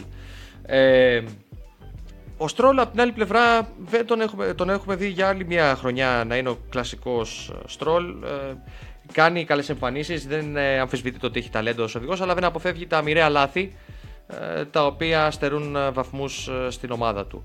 Ε, σίγουρα είναι πλήγμα για εκείνους αυτό που συνέβη στην Ουγγαρία όπου ένα, έχασαν ένα εξαιρετικό πλασάρισμα ε, στους βαθμούς ε, ε, λόγω της παρατυπίας, ο, μάλλον όχι της παρατυπίας, λόγω του ότι το μονοθεσίο του Φέτελ ήταν πολύ το όριο καυσίμου, τα καύσιμα που βρισκόντουσαν στο deposit ήταν πολύ λιγότερα από αυτά που προβλέπουν οι κανονισμοί. Α, και, και αυτό το αποτέλεσμα το οποίο θα μετρίαζε κιόλας και το, και το κλίμα έτσι που είχε διαμορφωθεί από το λάθος του Στρόλ, ο οποίος ε, μαζί με τον Μπότας στην εκκίνηση ξεπάστρεψαν 4-5 οδηγούς. Ναι, ε, στο δεύτερο μισό της χρονιάς ε, με δεδομένο ότι έχουμε όπως έχουμε προαναφέρει και στο podcast αυτό έχουμε σιρκουί που απαιτούν, την, ε, που απαιτούν ε, κινητήρες και μονάδες ισχύως οι οποίοι είναι δυνατοί η Aston Martin έχει τα περιθώρια για να κάνει κάποια καλά αποτελέσματα αλλά αυτό θα εξαρτηθεί νομίζω πιο πολύ και από τους άλλους όχι τόσο από την ίδια την ομάδα, γιατί το μονοθέσιό τους ε, υπό προϋποθέσεις βολεύεται σε πίστες. Ε, υπάρχουν και περιπτώσεις όπου έχουν αντιμετωπίσει προβλήματα φέτος. Κοίταξε, για την Aston Martin αυτό που έχω να πω είναι ότι θα παίξει πάρα πολύ μεγάλο ρόλο ε, τελικά όπως αποδεικνύεται στο πρωτάθλημα ε, και για το Φέκελ αλλά κυρίως για την ομάδα του κατασκευαστές το αποτέλεσμα στην Ουγγαρία. Γιατί είναι ένα, μια διαφορά, δεν είναι μόνο ότι έχασαν 18 βαθμούς, έτσι. Ε, οι άμεσοι ανταγωνιστές τους ευνοήθηκαν από την αποκλεισμό του Φέτελ και η Αλπίν και η Αλφα Τάουρι. Γιατί θα ήταν ε, μία θέση πίσω και ο Αλόνσο και ο Γκασλί και ο Τσουνόντα. Και... Είπα ότι ήταν ναι, είπα ότι ήταν πλήγμα. Είπα ότι ήταν πλήγμα, σημαντικό. Ε, θα ήταν, βασικά θα ήταν μπροστά από την ε, Αλφα Τάουρι στην βαθμολογία. Και θα ήταν και πολύ κοντά στην Αλπίν. Τώρα είναι 20 βαθμούς πίσω από την Αλφα Τάουρι και 29 πίσω από την Αλπίν που με φυσιολογικά συνθήκες αυτό δεν μαζεύεται. Δηλαδή θέλει ένα ε, αντίστοιχο αποτέλεσμα να είναι, να κάνω ξέρω εγώ, 1-4 και να μην μπει στους βαθμούς ε, καμία από τις ε, δύο άλλες ομάδες για να μαζευτεί κάπως. Ε, αυτό που πρέπει να κρατήσει, αυτό που πρέπει να κρατήσει σαν θετικό η Άστον Μάρτιν και πιο πολύ ε, ο ίδιος είναι ο Σεμπάστιαν Φέτελ. Ότι κατάφερε να επανέλθει μετά από την ε, πολύ κακή διετία που τον είδαμε να έχει στην Ferrari το 19 και ειδικά πέρσι όπου και βέβαια έχει ανακοινωθεί ότι θα αποχωρήσει την ομάδα και το τι ακολούθησε ήταν κάπως ε, τραγικό για εκείνον αλλά αυτό θα πρέπει, που θα πρέπει να κρατήσουμε είναι λοιπόν ότι κατάφερε να επανέλθει ότι έχει ακόμα κίνητρο, ότι έχει ακόμα βλέψεις και ότι μπορεί να πετύχει πολλά εφόσον, ε, εφόσον έχει το μονοθέσιο και το ρυθμό για να κινηθεί γρήγορα. Κοίταξε. Νομίζω ότι αυτό που προβληματίζει την Aston Martin δεν είναι πολύ μεγάλη διαφορά. Μόνο. Σίγουρα είναι ένα σημαντικό κομμάτι και μάλλον θα τερματίσει στην 7η θέση. Είναι ότι δεν, έχει και το, δεν έδειξε ποτέ να είναι καλύτερη και από τις δύο ομάδες ε, σε κάποιον αγώνα. Να ήταν καλύτερη από μία από τις δύο, ναι. Και από τις δύο σταθερά δεν ήταν ποτέ. Ε, ε, στο Μονακό ήταν καλύτερη νομίζω και από τις δύο. Γιατί σε εκείνον τον αγώνα, θυμάσαι Δημήτρη, ο Φέτελ είχε κινήσει από πιο πίσω, αλλά κατάφερε μέσω, του, ε, μέσω της επιλογής που είχε κάνει στα ελαστικά στην εκείνη του αγώνα και με δεδομένο ότι το μονοθέσιο τους φέτος. Για, η Αστον Μάρτιν είναι το μονοθέσιο που, φαίνεται, που φαίνεται πως δεν φτύρει καθόλου τα ελαστικά της, δεν, δεν ταλαιπωρεί καθόλου τα ελαστικά που, ε, που φοράει. Ε, εκμεταλλεύτηκε και το ρυθμό που ε, μπορούσε να κινηθεί ο Φέντελ αρκετά γρήγορα και ήταν πιο γρήγορος για την Αλφατάουρη, γιατί βρέθηκε μπροστά από τους Γκασλί και Χάμιλτον σε εκείνο το τρενάκι που είχε σχηματιστεί, αλλά και από την Αλπίνη, η οποία τότε είχε το. Όντως και νομίζω ότι η Αστο Μάρτιν βλέπει πάρα, με πάρα πολύ θετικό βλέμμα το Σπα, γιατί είναι μια πίστα που παραδοσιακά το, είτε λεγόταν Jordan, είτε λεγόταν Force India, είτε λεγόταν Racing Point, είχε σπουδαία αποτελέσματα. Από το 1-2 από το 1-2 του Χιλ. Ε, νόμιζα ότι θα μου έλεγες ε, κανένα Spiker και πήγα να, πήγα να κρατηθώ λιγάκι. Δεν ξέρω, ευτυχώς. Ε, είναι από, από, άμα σκεφτείς, είναι το, το 1-2 του Χιλ με τον, ε, με τον Ραλφ. Είναι η πρώτη πόλη με τον Φιζικέλα. Είναι οι κατακτήρες του Οκόν. Είναι πάρα πολλά παραδείγματα. Είναι οι, οι, οι βαθμοί στον πρώτο αγώνα μετά την επιστροφή, μετά την σύσταση μάλλον της Racing Point. Είναι Ξεχνάς την πρώτη επίσκεψη της ομάδας αυτής στο ΣΠΑ. Ποιος οδηγό είχε κάνει τεμπούτο και τι εμφάνιση είχε κάνει. Το ξεχνάς. Φυσικά, φυσικά. Ναι, ναι, ναι. Δεν, δεν το ξεχνάω καθόλου. Το 1991. Ε... Θυμήθηκα και κατά ακόμα. Πρώτη Πολ Μπαρικέλο το 1994. Όντως, της ε, Jordan. Ε, ναι, τους πάει πάρα πολύ το, το, το, το σπακ. Είναι ε, μια κάποια ευκαιρία που έχουν για να ανακάμψουν λίγο. Είναι πολύ μεγάλη διαφορά. Είναι 20 βαθμοί σε αυτές τις ομάδες. Είναι, είναι, το ένα, είναι ουσιαστικά η μισή βαθμή που έχει πάρει τώρα η Aston Martin μέχρι τώρα. Είναι 48 έχει και έχει να καλύψει 20. Είναι πολύ μεγάλο, είναι το 40%. Ε, anyway, τώρα. Anyway. Αν σου έλεγα στην αρχή της χρονιάς ότι ο Ράσελ θα έπαιρνε βαθμούς φέτος, θα μου έλεγες: OK. Ναι, μπορεί. Δεν είναι απίθανο. Έτσι δεν είναι. Βεβαίως, βεβαίως. Αν σου έλεγα ότι ο Λατίφη θα είχε περισσότερους. Ε, αυτό είναι τα κουλά που έχουν ε, γίνει φέτος. Ε, βέβαια, αρκετά πράγματα ήταν ε, παράλογα από όσα συνέβησαν στην Ουγγαρία στον τελευταίο αγώνα, αλλά ναι. Ε, αυτό νομίζω σε ένα βαθμό εντάξει, όχι, όχι απόλυτα και χωρίς να το εννοούμε, συνοψίζει ας πούμε, και την τύχη του Ράσελ ε, με την ομάδα της Williams. Ότι στον ένα και μοναδικό αγώνα φέτος που και οι δύο βαθμολογήθηκαν, ο Νικολάς Λατίφη κατάφερε και πήρε παραπάνω βαθμούς από εκείνον. Είναι, είναι από τα ανήκουστα. Αλλά συμβαίνουν και αυτά στους αγώνες. Συμβαίνουν. Εγώ δεν θα σου πω ότι δεν συμβαίνουν. Ο Ράσελ είναι ένας οδηγός που έχει ε, εντυπωσιακό ρυθμό. Ειδικά στι κατακτήρε έχει κάνει φέτος ε, απίστευτες εμφανίσεις, απίστευτους γύρους. Νομίζω με αποκορύφωμα αυτά που κάνει στο Silverstone. Ε, δεν ξέρω αν, αν ε, διαφωνείς. Καθόλου, καθόλου. Και έτσι όπως το επιφύλασε η μοίρα, στην πρώτη φορά που δεν πέρασε στο Q2 φέτος, ήταν ο αγώνας που τελικά βαθμολογήθηκε. Ναι. Έτσι, έτσι, έτσι είναι η ζωή. Ε, έχουμε πει, έχεις πει εσύ Δημήτρη σε κάποιο από τα undercut ότι ε, η, τύχη που, οι ατυχίες που αντιμετώπισε ο Ράσελ θα, το επιστρέψει, θα το επιστρέψουν ως ε, τύχη στο μέλλον όταν βρεθεί στην κορυφαία ομάδα προκειμένου την Mercedes του χρόνου, από του χρόνου. Καλώς έχουν των πραγμάτων. Αλλά ναι, ε, είναι one man show λίγος πολύ η, η Williams φέτος με τον ε, George Russell ο οποίος ε, παίρνει το 110% από το μονοθέσιό του κυρίως το Σάββατο γιατί έχει ένα θεματάκι τις Κυριακές κυρίως με τις κινήσεις του που τον αφήνουν πίσω από νωρίς στον αγώνα και καλείται να ανακάμψει πράγμα που είναι δύσκολο με δεδομένο ότι οι μάχες στο midfield και οι διαφορές είναι πολύ κλειστές και είναι δύσκολο να είναι δύσκολο για τη Williams, για μια ομάδα τη Williams να είναι σταθερά σε όλους τους αγώνες ε, πιο γρήγορη από κάποια εκ των Αλπίνη, Αλφα Τάουρι ή και Άστον Μάρτιν. Ε, αυτό θα πρέπει να βελτιώσει ο Ράσελ κυρίως. Ε, στρατηγικά η ομάδα κινείται αρκετά καλά. Έχουν ε, το Dalton Group ε, πλέον ε, το οποίο έχει, είναι ο πρώτος, ολόκληρη, η πρώτη ολόκληρη χρονιά πούμε, που λειτουργεί λειτουργεί η ομάδα υπό το καθεστώς αυτό. Ε, φαίνεται πως έχουν γίνει κινήσεις με βλέψεις και, και φανερώντα με μεγάλες βλέψεις για το μέλλον, τον Τζοστ Καπίτο και όλους τους υπόλοιπους. Ε, ναι, η Williams κατάφερε επιτέλους να πάρει βαθμούς λοιπόν μετά από το 18, γιατί το 19 η μοναδική φορά που βαθμολογήθηκαν ήταν στο γερμανικό Grand Prix επειδή ακυρώθηκαν οι δύο Α και είχε πάει ένα βαθμό τότε ο Κουμπίτσα.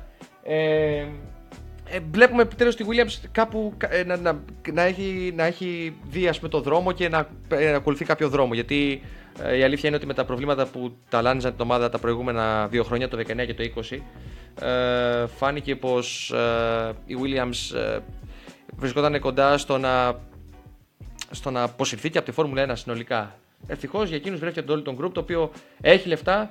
Ε, έχει χαρακτηριστικά πει ο Καπίτο ότι ε, πλέον δεν κοιτάμε πλέον ε, οδηγούς οι οποίοι ε, έχουν και συγκεκριμένες οικονομικές δυνατότητες για να στηρίξουν την ομάδα. Ε, θα αναζητούμε τις καλύτερες δυνατές λύσεις. Αυτό είναι ένα μήνυμα για του χρόνου. Βέβαια, με την εμφάνιση του Λατίφ, για να περάσουμε, να πούμε δύο λόγια και για εκείνον, με την εμφάνιση του Λατίφ νομίζω ότι πλέον ε, θα.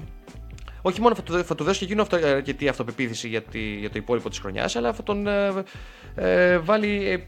Ε, θα τον εγκαθιδρύσει ας πούμε, στη συνείδηση των ανθρώπων της ομάδας ως μια πιθανή επιλογή για του χρόνου. Αν και το, το βλέπω δύσκολο να παραμένει ο Καναδός το 2022. Εγώ για το Λατίφι, γιατί για το Ράστα το έχουμε πει όλη τη χρονιά, θα, θα τα λέμε πάρα πολλά του χρόνου πιστεύω. Θα είναι άμεσα διεκδικητή του, του τίτλου, ειδικά αν η Mercedes έχει ε, ε, ένα μονοθέσιο το οποίο θα διεκδικεί νίκες και βάθρα, ας πούμε. Ε, είναι ότι ο Λατίφ είναι ένας πολύ υποτιμμένο οδηγός. Ε, του κάνει πολύ κακό σύγκριση με τον Ράσελ γιατί ο Ράσελ είναι ένα ταλέντο για μένα μοναδικό. Είναι καλύτερος και από τον Leclerc και από τον Νόρι και από οποιοδήποτε άλλο νέο οδηγό. Είναι στα επίπεδα δηλαδή του Max Verstappen, ας πούμε, αν θέλουμε να το συγκρίνουμε με κάποιον. Ε, και ναι, ο Λατίφη αδικείται από αυτή τη σύγκριση. Είναι κατά τον έχω πολύ πιο ψηλά από οδηγούς όπως ο Τζιοβινάτσι ή ο Μαζέπιν ή ο Στρόλ. Που ούτε αυτοί είναι κακοί οδηγοί, αλλά ο Λατίφη σίγουρα νομίζω ότι είναι καλύτερος από αυτούς. Εντάξει, δεν θα ούτε ζέστη ούτε κρύο για αυτό που λες. Ε, δεν τον έχουμε δει να αγωνίζεται τώρα και με κάποια ομάδα η οποία έχει περισσότερες δυνατότητες. Η Williams, είναι, η Williams είχε, ε, μπορούσε να καταφέρει συγκεκριμένα πράγματα, είναι η αλήθεια. Επομένως, δεν ξέρω. Ε, Δυστυχώς, ίσως αυτό, που, ίσως αυτό που θα παίξει ρόλος για το μέλλον του Λατίφη να είναι ότι το παρελθόν, ας πούμε, το άσχημο παρελθόν, που, το πρόσφατο άσχημο παρελθόν που είχε η Williams και οι βλέψεις που έχουν για να ε, προσλάβουν κάποιον ε, καλό οδηγό ε, και να έχουν ένα, γενικά ένα δυνατό δίδυμο. Και είναι ένα ερωτηματικό επίσης ποιον θα επιλέξουν, ποιες θα είναι οι επιλογές τους για του χρόνου. Ακούγονται πολλά, αλλά δεν υπάρχει κάτι επίσημο, κάτι χειροπιαστό για την ώρα, έστω και σαν ισχυρή φήμη. Κοίταξε, νομίζω ότι αν κρίνεται από τις επιλογές που έχουν, δηλαδή θα είναι ο Ζου, θα είναι ο Λούνγκαρντ, θα είναι οδηγοί ρε παιδί μου που είναι τώρα στην, δεν είναι στην ε, Ferrari ας πούμε, στην, στο πρόγραμμα της Ferrari και που θα μπορούσε να του δώσει μια θέση στην ε, Φόρμουλα 1, δηλαδή οδηγοί της Φόρμουλα 2. Νομίζω ότι ο, από το Ζου είναι καλύτερος ο Λατίφη αυτή την ώρα. Δεν ξέρω, δεν νομίζω ότι θα είναι ε, σε πέντε χρόνια, αλλά αυτή την ώρα νομίζω ο Λατίφη δεν είναι για να χάσει τη θέση του από το Ζου. Είναι για να είναι μαζί με το Ζου, άμα θες. Εντάξει. Ε, ούτε σε αυτό είναι αλήθεια πολύ συμφωνώ. Εν πάση περιπτώσει, ε, σίγουρα αυτό που όλα δείχνουν πως επιθυμούν οι άνθρωποι της ομάδας ένα μείγμα ενός έμπειρου οδηγού με κάποιο ταλέντο. Ε, τώρα, ποιος έμπειρος οδηγός θα έχουμε επιστροφή του Νίκο Χούλκεμπεργκ, αν θα δούμε τον Ντάνιλ Κβίατ ή κάποιο όνομα έκπληξη ε, στην ε, μία από τις δύο Williams του χρόνου, μένει είναι φανή. Έχω πει σε κατηδίαν συζητήσεις μας στο Discord, ε, Δημήτρη, ότι μια επιλογή κατάλληλη για τη Williams εφόσον έχει βλέψεις ε, να επανέλθει ε, στο επίπεδο που όλοι την συνηθίσαμε τα, τις χρυσές εποχές της θα ήταν ο Pierre Gasly. Φοβάμαι. Α. Θα ήταν ο Pierre Gasly. Ναι. Ε, Νομίζω ο, ότι ο, ο, ο, ο Γκασλή θέλει, θέλει μια εγγύηση πρώτα να δει πώς θα είναι ο Williams του χρόνου. Αυτό θα έλεγα ακριβώς mm. τώρα. Ότι εφόσον του παρέχουν εγγυήσεις ε, του Γάλλου ότι, ε, και ένα πλάνο συγκεκριμένο ότι θέλουν να φτάσουν ε, σε ένα ε, σημείο όπου θα σταδιακά θα αρχίσουν να δείχνουν όλο και καλύτερα αποτελέσματα. Ο, ο Γκάσλι δεν βλέπω γιατί θα μπορούσε να πει όχι. Ούτως ή άλλως ε, στην ε, Red Bull τουλάχιστον άμεσα δεν υπάρχει πιθανότητα να γυρίσει και δεν νομίζω και να θέλει να γυρίσει κιόλας όσο υπάρχει και ο Max Verstappen. Και η Alpha Tauri ε, ουσιαστικά είναι μια συνέχεια της Red Bull και όσο καλή και αν είναι, όσο καλό μονοθέσιο και αν έχει ε, και όσο και αν βελτιώνεται ως ομάδα, ε, νομίζω έχει ταβάνι. Ενώ η Williams είναι η Williams και εφόσον υπάρξουν οι σωστές κινήσεις, ε, μπορεί να τη δούμε. Που εγώ προσωπική μου, προσωπική μου εκτίμηση είναι ότι θα τη δούμε να επιστρέφει όπως αντίστοιχα επιστρέψει και η McLaren έτσι, μετά από τις ε, δικές της άσχημες ε, σεζόν στο πρόσφατο παρελθόν. Το ακούω, το ακούω. Ε, λοιπόν, τώρα για την Alfa Romeo πραγματικά δεν ξέρω τι έχω να πω. Τελευταία χρονιά, Kimi Raikkonen μάλλον. Αυτό και τον, και τον Τζιοβινάτσι, όσο καταλαβαίνω. Ο Τζιοβινάτσι έχει συμβόλαιο, αν δεν κάνω λάθος, και για του χρόνου, σωστά; Ε, ναι, αλλά έκανε κάτι δηλώσεις ο Βασέρ πριν από λίγες εβδομάδες που έλεγε ότι κοιτάμε ε, οδηγούς για τις ε, θέσεις μας. Δηλαδή και για τις δύο θέσεις. Ότι θα είναι σίγουρα διαθέσιμες. Τώρα, θα μείνει ο ένας από τους δύο, δεν ξέρω. Ο Ράικονεν σίγουρα δεν θα μείνει. Ναι. Ε, Παρ' όλα αυτά, Παρ' όλα αυτά, στους αγώνες φέτος είναι αρκετά καλός ο Φινλανδός.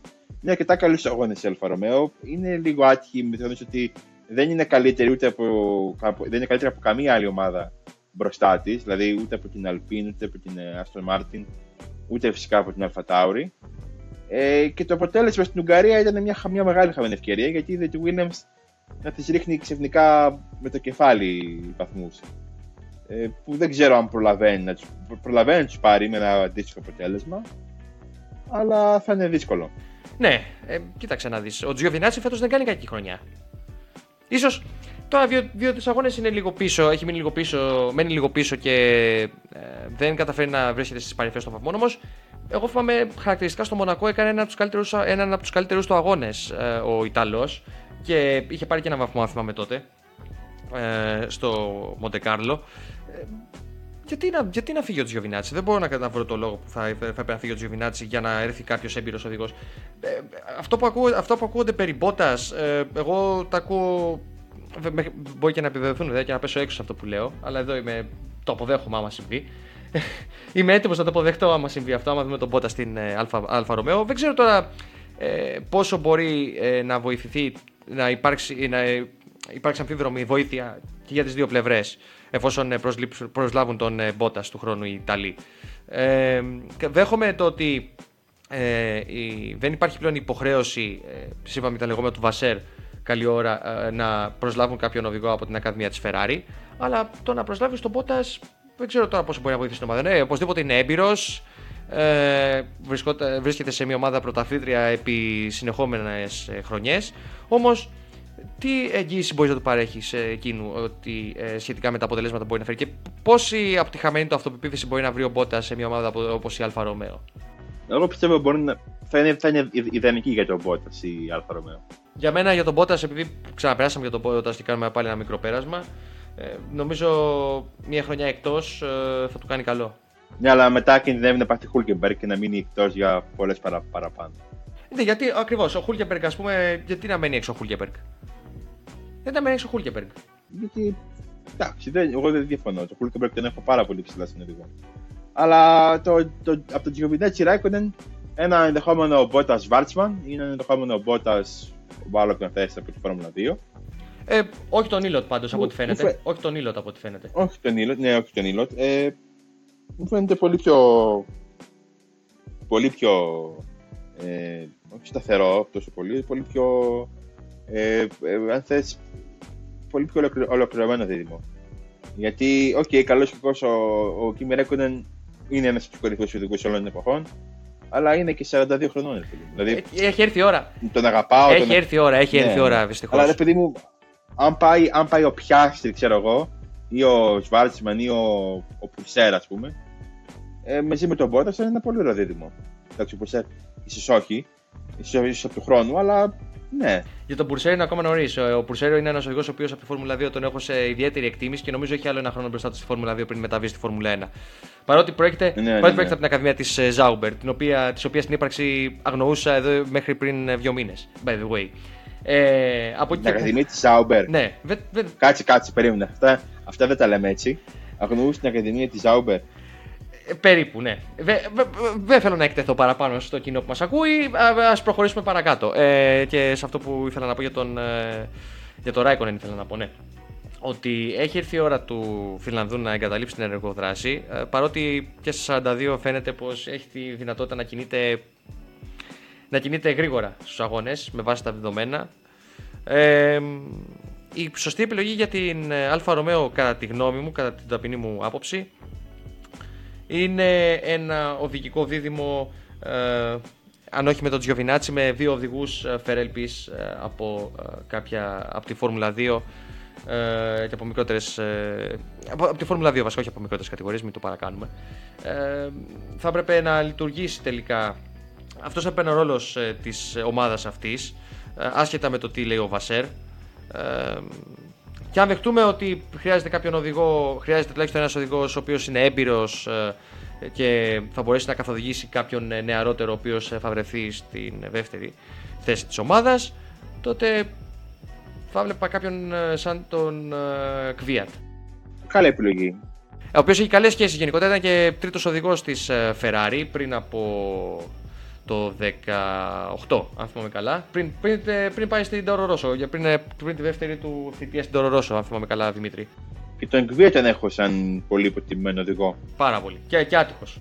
Ναι, όντως, όντως. Δηλαδή, ε, μου είχε κάνει τρομερή εντύπωση το 2015 που είχε κερδίσει τον ε, Ρικάρντο. Ακριβώς. Ακριβώς. Εντάξει, πλήρωσε, πλήρωσε την ε, βιασύνη της ε, Red Bull ε, να προβιβάσει τον Verstappen και εντάξει, τους, η αλήθεια είναι ότι τους έδωσε για την αφορμή την τέλεια αφορμή ε, που έψαχνα τότε. Αλλά... Του έδωσε την, την αφορμή και την άπραξη και την ευκαιρία ο Verstappen αμέσως. Δηλαδή, να είμαστε ειλικρινείς. Ε... Ε, ναι, εντάξει. Όλα πήγαιναν στραβά για το Κβιάτ εκείνη τον καιρό. Παρ' όλα αυτά, η επιστροφή του και μόνο και το βάθρο του, αν θέλουμε να είμαστε ειλικρινείς στη Γερμανία, είναι από τις πιο ωραίες comeback ιστορίες του σπορ. Λοιπόν, Χά. Ναι. Και επειδή ξεφύγαμε, είπαμε, είπαμε πολλά και διάφορα τώρα. Είπαμε, ναι, Alfa Romeo είπαμε πολλά και διάφορα. Ναι, Ε, υπάρχει ένα μεγάλο χάσμα ε, από τις υπόλοιπες ομάδες. το βλέπα να έρχεται, εντάξει, οκ, δεν Ναι, μπορώ να ναι, πω ναι. ψέματα. Ε, και θέλω έτσι να στοχάσει ε, τι μπορεί να κρύβει το μέλλον για την ε, αμερικανική ομάδα; Κοίταξε, ε, δεν ξέρω. Ε, Σίγουρα καλύτερο από, το, φετι- από τα φετινά, από αυτά που βλέπουμε φέτος.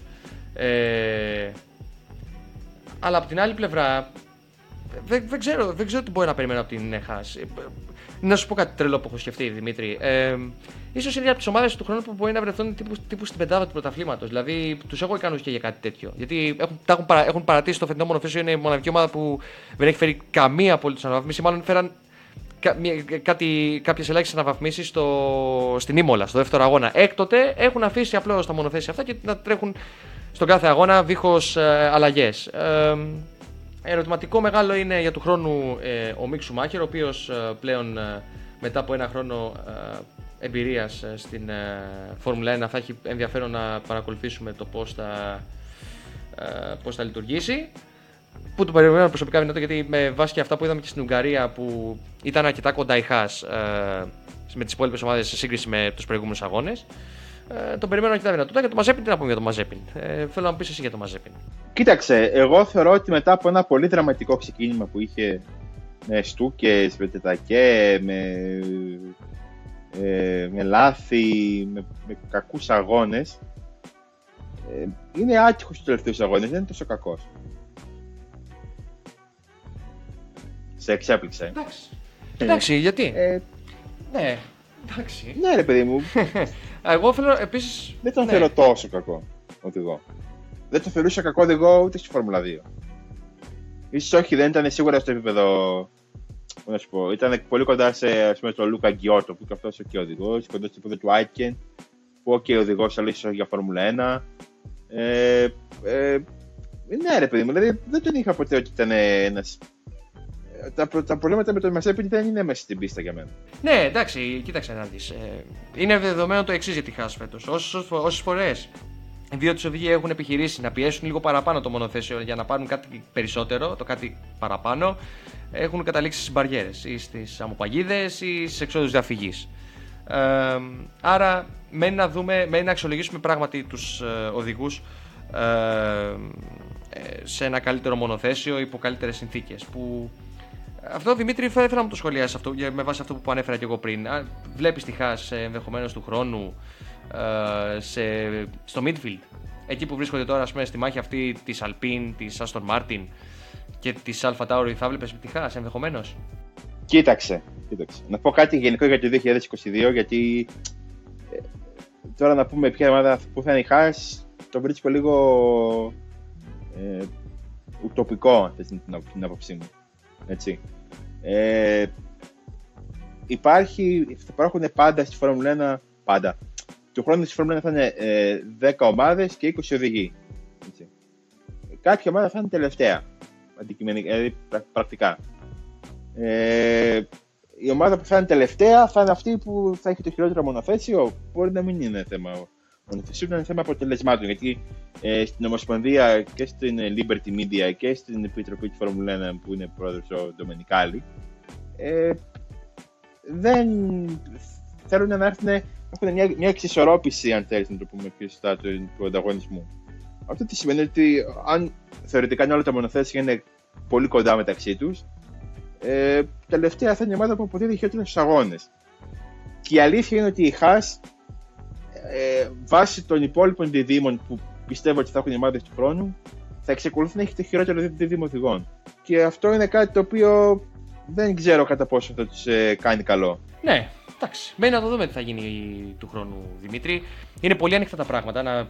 Επειδή είχαμε προαναγγείλει ότι θα ήταν παρόν και ο Παναγιώτης Αντάκος, ο οποίος θα μας έκανε έτσι μια τεχνική ανάλυση ε, για τα μονοθέσια του 2022, να πούμε ότι τις επόμενες ημέρες θα δημοσιευτεί κείμενο θα δημοσιευτεί κείμενο ε, στο totalracing.gr όπου ο Πάνος με τις γνώσεις που έχει θα μπορέσει να αναλύσει ε, έτσι λίγο καλύτερα ε, τις, ε, ε, τις αλλαγές αυτές που επίκυνται και θα αλλάξουν τα δεδομένα. Και ε, εγώ, Δημήτρη, ε, προβλέπω ότι του χρόνου, αν φέρεις να κάποια πρόληψη από τώρα, ε, αν μπορούμε να πούμε κάτι τέτοιο, ότι θα έχουμε έναν συνδυασμό, ας πούμε, 2009 με 2012, δηλαδή το αναπάντεχο, ε, το αναπάντεχο ομάδα που δεν περιμένεις από το πουθενά να φατιδίζει να διεκδικεί νίκες, βάθρα και οτιδήποτε και πολλές ομάδες να είναι στο παιχνίδι αυτό μαζί.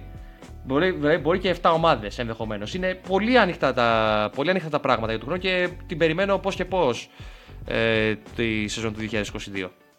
Εγώ να σου πω την αλήθεια, περιμένω διακαώ τις σημερινές δοκιμές του 2022. Αυτό. Ε, θέλω να μου θυμίσεις αυτό, σχετικά με αυτό, μιας και το είπα, μιας και το ανέφερες. Έχουμε, θα έχουμε παραπάνω από τρεις μέρες, φαντάζομαι, έτσι.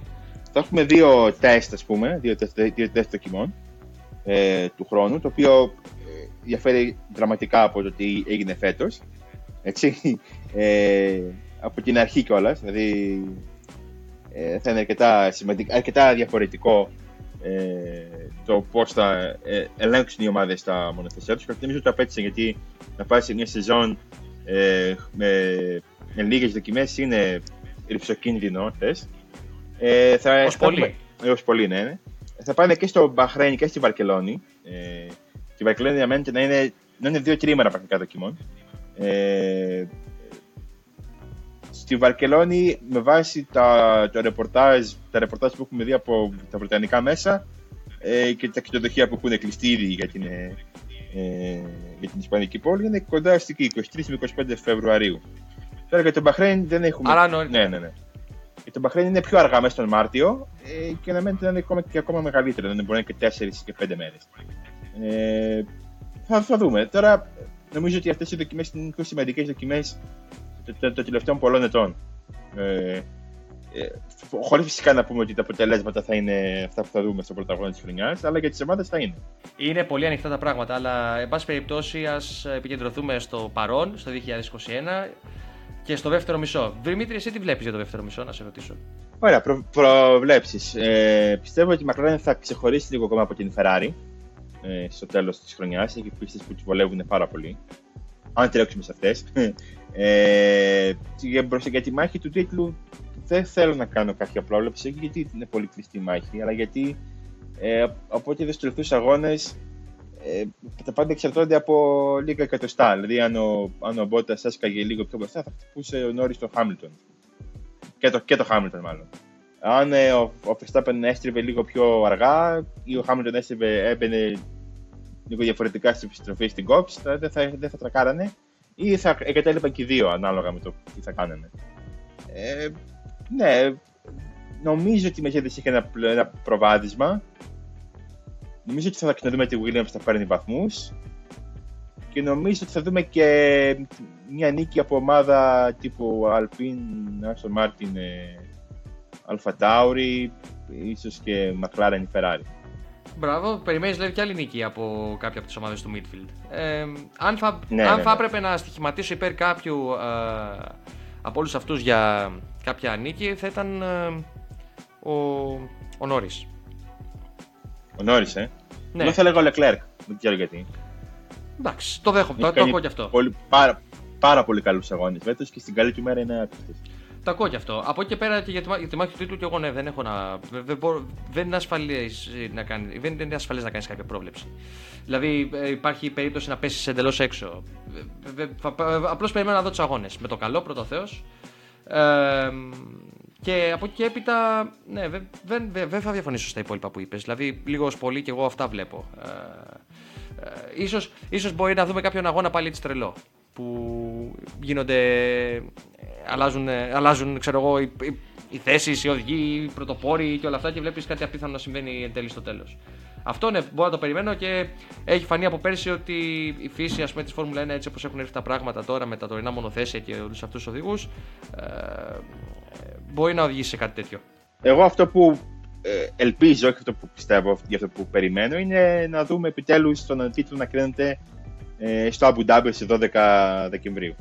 Ακριβώς. Αυτό θέλουμε όλοι. Αυτό θέλουμε όλοι. Δηλαδή ε, κατά κόρη και, και, και όσο, όσο το δυνατόν πιο κοντά ξέρω εγώ, να είναι στον ένα βαθμό, ξέρω εγώ, κάπως έτσι. Ναι, ναι αυτός που θα, που θα Ναι. κερδίσει να πάρει και τον τίτλο. Να κρυβεί. Αυτό είναι να κρυφτεί, ξέρω εγώ, στον ταχύτερο γύρο. Κάπως ήταν τέτοια η διαφορά. Ότι με ένα βαθμό, ας πούμε, ο δεύτερος ε, πέρα στον ταχύτερο γύρο ε, θα μπορεί να περάσει τον πρώτο. Κάπως έτσι. Τέτοια σενάρια. Δηλαδή να. Ε, δρα, μέχρι, μέχρι τον τερματισμό, μέχρι τη γραμμή. Ναι, ναι, ναι. Εκεί θα δούμε και πάρα πολλά παιχνίδια, ξέρεις. Με δεύτερου οδηγούς δεν μπορεί στα pitch, με τέτοια πράγματα. Ναι, ναι, ναι, ναι, ναι εντάξει.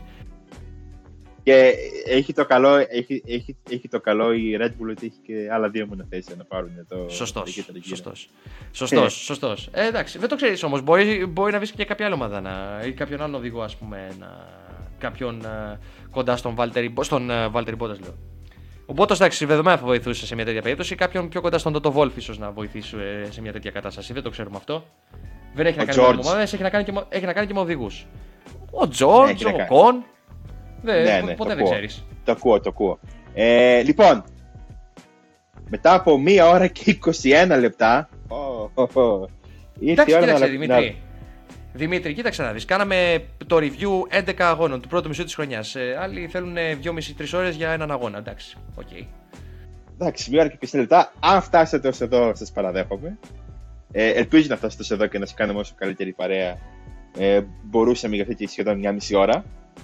Ε, το πρώτο μισό σχέδιο ήταν πάρα πολύ εντυπωσιακό, ένα από τα καλύτερα των τελευταίων ετών. Ελπίζω να το χαρήκατε και εσείς το, όσο το χαρήκαμε κι εμείς. Ε, ήταν το special undercut, ε, το special episode του undercut για το πρώτο μισό του πρωταθλήματος της Formula 1, το οποίο θα βρείτε όπως έχετε ήδη βρει είτε στο YouTube είτε σε κάποια από τις μεγάλες πλατφόρμες που έχουν podcast, Spotify, Apple Podcasts, Google Podcasts κτλ. κτλ, κτλ. Ε, εμείς ανανεώνουμε το ραντεβού μας αυτή την εβδομάδα, αφού βγει το podcast αυτή την εβδομάδα, δεν θα έχει αγώνα. Είναι μια καινή εβδομάδα για τα τρία μεγάλα ε, πρωταθλήματα. Το επόμενο, το, το παραπάνω Σαββατοκύριακο, έχει το MotoGP ε, στην, ε, στο, στο, στο Silverstone. Ε, θα ήθελα πάρα πολύ να σα πει έχει κερδίσει το Grand Prix της Αυστρίας, αλλά δεν έχει γίνει ακόμα τίποτα. Ε, είναι ευκαιρία για εμά να πάμε διακοπές, να αποφορτιστούμε λιγάκι είναι μια, είναι μια πολύ καλή ευκαιρία ε, ναι, για να ξεκινήσει το χάος που ακολουθεί τον Σεπτέμβριο και κυρίως τον, τον Οκτώβριο. Ε, ελπίζουμε να σας άρεσε, ελπίζουμε να, να μας ακολουθείτε σε όλα τα ε, social media για να μαθαίνετε πρώτη κάθε είδηση από τα, από τα τρία μεγάλα σπορ του μηχανοκίνητου αθλητισμού, Formula 1, MotoGP, WRC και όχι μόνο καθώς στο Discord έχουμε μια πολύ καλή παρέα που παρακολουθούμε αγώνες από όλο το φάσμα του Motorsport. Δημήτρη. Από εκεί και πέρα, ναι, Δημήτρη, θα, θα πας διακοπές. Πάει, θα πάω διακοπές. Εσύ θα πας; Έτσι λέω κι εγώ. Τέλεια. Άρα, ραντεβού στις παραλίες για τώρα. Ραντε... Όχι για τώρα, γιατί, ναι. γιατί εμείς το, το, ε, ε, το, το, γράφουμε πριν το Rally Ipor και πριν το MotoGP στην Αυστρία, αλλά θα βγει, θα έχετε καταλάβει τέλος πάντων. Ε, ελπίζουμε να σας έχουμε μαζί μας το επόμενο. Βιάζει να φύγεις, Ναι, βιάζουμε πάρα πολύ. Ναι, ναι, βιάζουμε. Ε, ελπίζουμε να σας ε, έχουμε μαζί μας το επόμενο undercut που θα είναι με λογικά μετά το Grand Prix της, ε, του Βελγίου στα, στα τέλη Αυγούστου. 30 ε, Αυγούστου νομίζω. 30, 29 είναι ο αγώνας νομίζω. 30 Αυγούστου. 30 Αυγούστου. Ναι, ελπίζουμε. ελπίζουμε. Πρώτο Θεός. Ναι, ναι. Πρώτο Θεός. Πρώτο Θεός. Μακάρι να, να, να, να, να, να είναι όλα καλά για το δεύτερο μισό που ξεκινάει το δεύτερο μισό της ε, χρονιάς. Φυσικά, άμα σας άρεσε το βίντεο, να κάνετε ένα like στο, από κάτω και φυσικά ένα subscribe για να μαθαίνετε πρώτοι τα νέα βίντεο που θα βγάζουμε από το κανάλι του Total Racing. Να έχετε ένα καλό υπόλοιπο του Αυγούστου και σας περιμένουμε σύντομα. Να είστε καλά. Καλά μπάνια. Και καλά μπάνια.